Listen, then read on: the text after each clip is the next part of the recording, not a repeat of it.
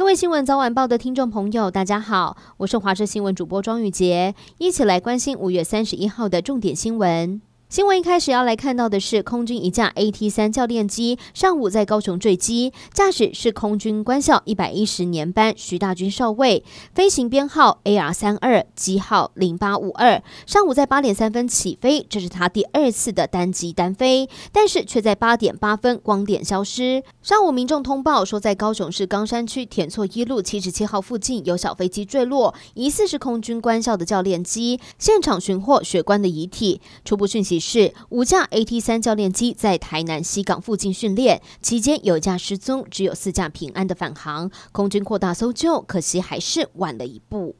本土疫情持续延烧，中重症的个案也来到了四百六十八例，整体致死率达到了万分之七。指挥中心提到，六月疫情达到高原之后会往下降，而台大儿童医院院长黄立明则说，能不能够走缓还得看双北市的确诊人数。而精神科医师沈振南则表示，接下来会有三个全台可能的高峰点，也就是周二到周四，再来就是周末到周一，而整周加总起来跟上周差不多，可能会稍高或稍低，然后下。下周就会往下走。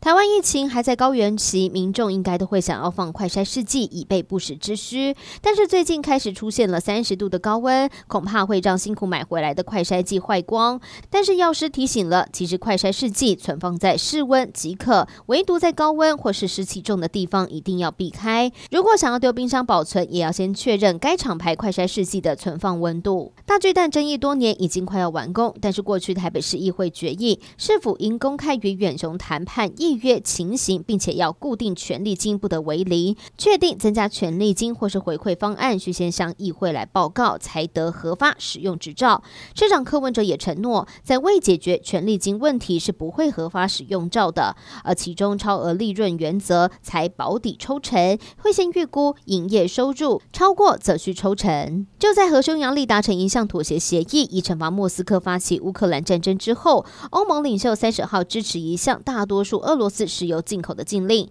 欧盟执行委员会主席范德莱恩指出，由于德国和波兰已经承诺终止经由油管运送石油到他们的领土，因此这个举动将会有效地在年底前削弱大约百分之九十的俄罗斯出口到欧盟的石油。最后关心天气了，今天受到锋面还有西南风的影响，天气不稳定。上午的降雨比较局部，但是下午开始会出现大雨。提醒大家，午后的雷阵雨发展的比较早，并且容易出现短延迟强降雨，尤其在大台北地区会有局部大雨甚至豪雨，而山区还有东北部地区也会有局部大雨发生的几率。雨势在晚上就会趋缓下来。而气温方面，苗栗以北跟宜兰花莲高温大概是二十九到三十一度，其他是三十三到。三十五度，没有下雨之前，天气会比较闷热，提醒大家一定要多补充水分。